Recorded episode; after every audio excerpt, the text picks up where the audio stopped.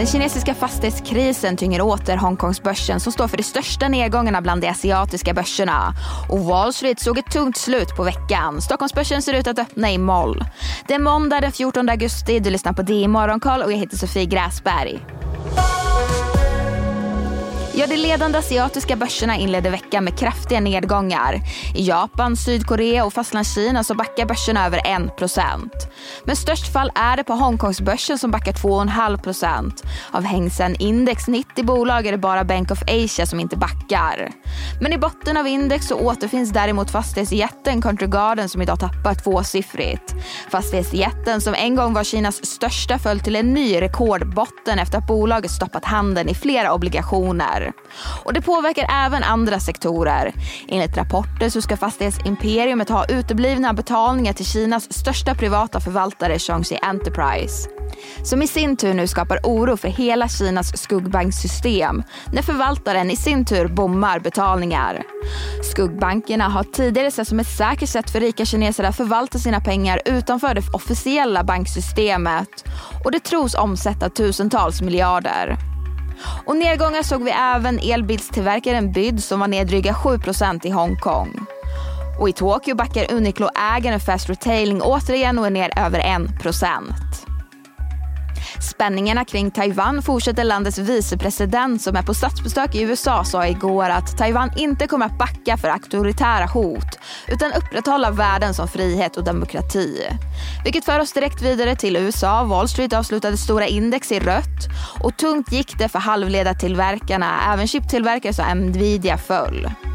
Mot strömmen gick Sinch-konkurrenten Tvilo som avslutade dagen med en uppgång på dryga 2% efter att analyshuset Argus förhöjt molntjänstbolaget till köp från tidigare behåll.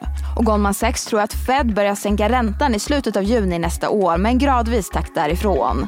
Det väntas då vilja normalisera ränteläget från en restriktiv nivå när inflationen väl faller. Och så Sverige så, där svenska exporten till forna Sovjetstater har ökat kraftigt det senaste året, det rapporterar TT. Och det är en lätt uppgång i boprisförväntningarna. SCBs boprisindikator som visar skillnaden mellan andelen hushåll som tror på stigande priser och andelen som tror på fallande priser steg till 15 i augusti jämfört med 14 i juli. S&P bekräftar det högsta kreditbetyget för Schweiz, AAA, med stabila utsikter. Efter nedgraderingen av USA från Fitch så är det bara nio länder som har högsta betyget hos samtliga stora kreditvärderingsinstitut. Det var allt för den här nyhetsuppdateringen. Missa inte Börsmorgon som är igång igen kvart i nio och Börskoll klockan två. Det är Morgonkoll är tillbaka igen imorgon. Jag heter Sofie Gräsberg.